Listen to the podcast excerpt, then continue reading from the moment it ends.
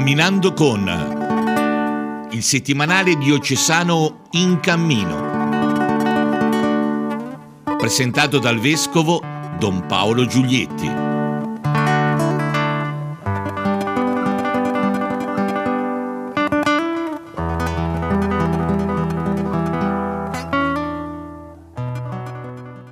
Cari amici e cari amiche, benvenuti a questo appuntamento settimanale con eh, la lettura de In Cammino, il nostro periodico che è giunto al numero 12 in questo anno 2023.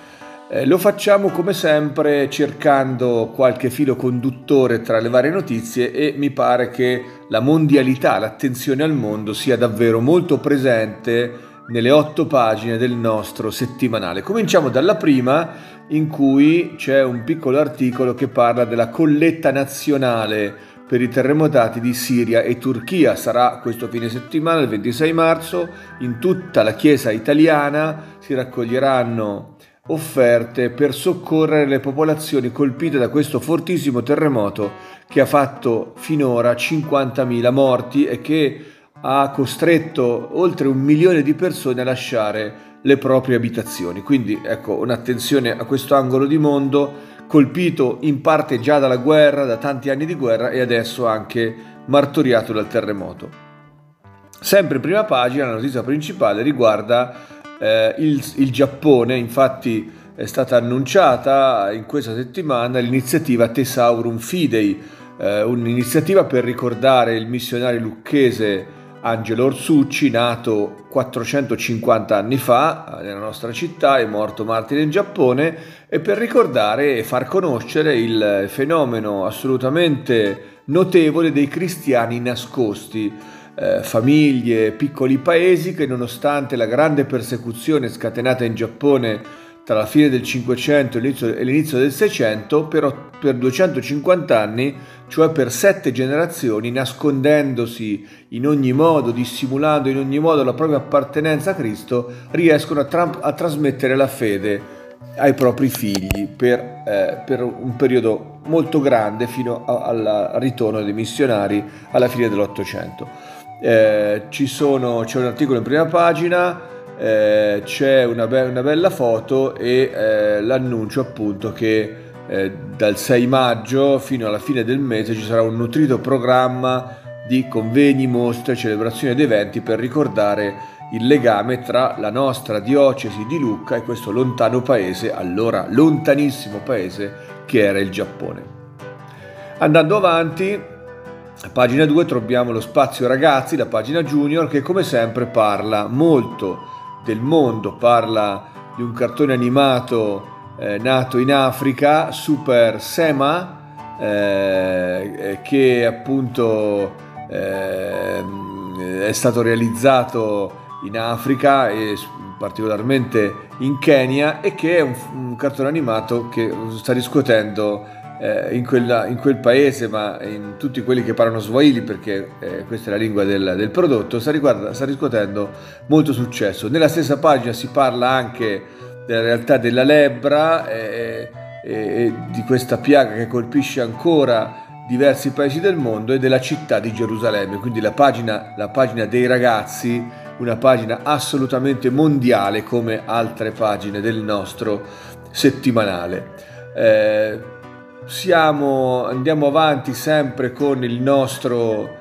eh, filo conduttore e facciamo un salto per trovarci a pagina 5 dove eh, parlando della piana di Lucca eh, ci sono alcuni accenni appunto alla mondialità. Innanzitutto nel libro di Massimo Toschi che sarà presentato lunedì 27 marzo nel Palazzo Ducale c'è molto mondo perché come voi sapete eh, Massimo Toschi è stato assessore regionale alla pace e ha portato diverse iniziative toscane nei paesi del mondo. Questo libro commenta il Vangelo da questo punto di vista, quindi ci sono eh, nel suo leggere eh, i racconti evangelici che parlano di disabili e dei malati, c'è anche l'esperienza sua, del suo contatto con diverse realtà in diversi paesi del mondo. Nella stessa pagina c'è un'intervista eh, realizzata da Nubia Fanucchi all'artista Isabel Pacini che è ehm, nata in Belgio ma risiede nel, nel Compitese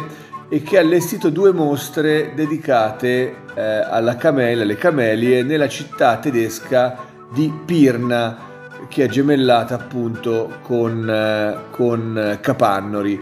Ecco, c'è questo legame che unisce una realtà del nostro territorio con una città eh, della Germania. Anche qui mondialità. mondialità. Eh, L'ultima notizia di cui parliamo, che riguarda sempre, eh, il, riguarda sempre il respiro, diciamo così, il respiro mondiale eh, del nostro settimanale, è eh, eh il eh, riferimento che troviamo alla pagina 6, che è la pagina della Versilia, riferimento al centenario di Puccini. Sapete che nel 2024 si ricorderanno i 100 anni della morte del grande compositore lucchese Giacomo Puccini, un compositore che ha dedicato molte sue opere a diverse situazioni, diverse storie di paesi lontani, il Giappone, la Cina, eh, l'America, insomma una musica che ha spaziato ecco, in orizzonti non solamente artistici ma anche geografici molto diversi. L'articolo non parla di questo, parla di, eh, dei lavori, che, de, parla dei, del comitato e delle travagliate vicende che lo caratterizzano, ma indubbiamente l'evento pucciniano sarà un evento di respiro, di respiro mondiale che eh, renderà ragione della fama universale di questo grande compositore lucchese.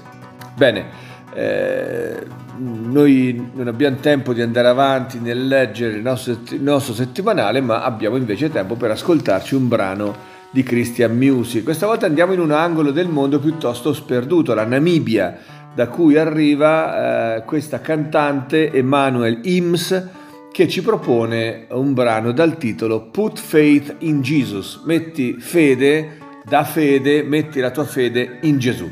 Allora con questa musica che viene dal mondo eh, ci diamo un po' di pausa e ci risentiremo a tra poco, tra pochi minuti per la seconda parte della nostra trasmissione. Buon ascolto.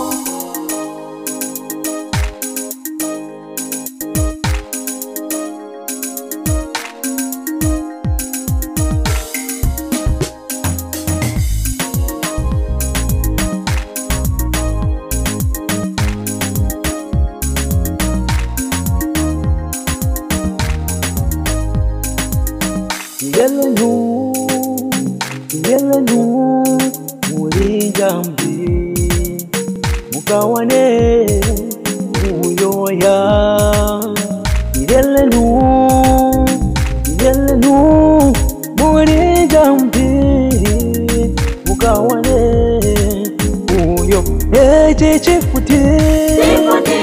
Chifute. Ochilo chalelo chinalete eche chifute. Chifute. Chifute. Chifute.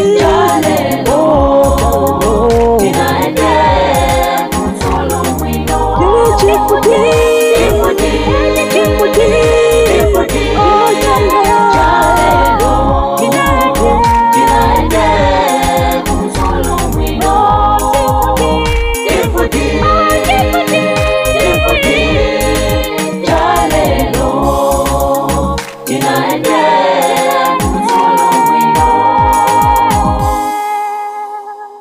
Eccoci ancora insieme, cari amici e cari amiche, per commentare un articolo dal dorso regionale Toscana Oggi.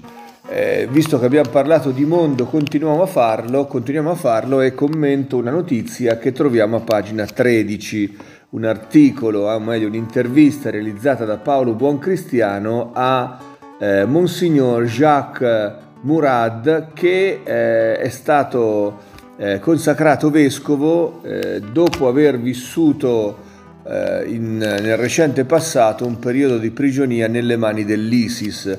Parliamo ovviamente eh, della Siria e eh, di un sacerdote siro-cattolico, quindi di, cattolico di rito orientale, che è stato ordinato vescovo e che viene intervistato da Paolo Boncristiano. Racconta la sua vicenda, racconta la sua prigionia, eh, racconta anche l'atteggiamento con cui ha vissuto e vive il rapporto con i suoi sequestratori, racconta la sua esperienza di sacerdote e di vescovo adesso in un paese così martoriato come la Siria e racconta anche eh, eh, l'esperienza di sofferenze ma anche di speranze di questo popolo che vuole rinascere ed è un popolo in cui c'è una consistente minoranza di cristiani. Purtroppo molti sono fuggiti, hanno lasciato il territorio siriano, ma sono rimaste comunque comunità significative e molto e, e presenti sin dall'antichità in questo, in questo territorio. Allora, un'interessante, un'interessante intervista che appunto ci fa conoscere un personaggio della Chiesa contemporanea che testimonia la forza del perdono, la forza della speranza, la forza della fede in un popolo molto provato in ogni aspetto della sua vita personale, familiare e sociale. Bene, con questa notizia noi ci salutiamo, io vi ringrazio per l'ascolto, vi do l'appuntamento alla prossima settimana quando leggeremo insieme il numero 13 del nostro bel settimanale, a cui come sempre vi invito ad abbonarvi. Buon fine settimana a tutti.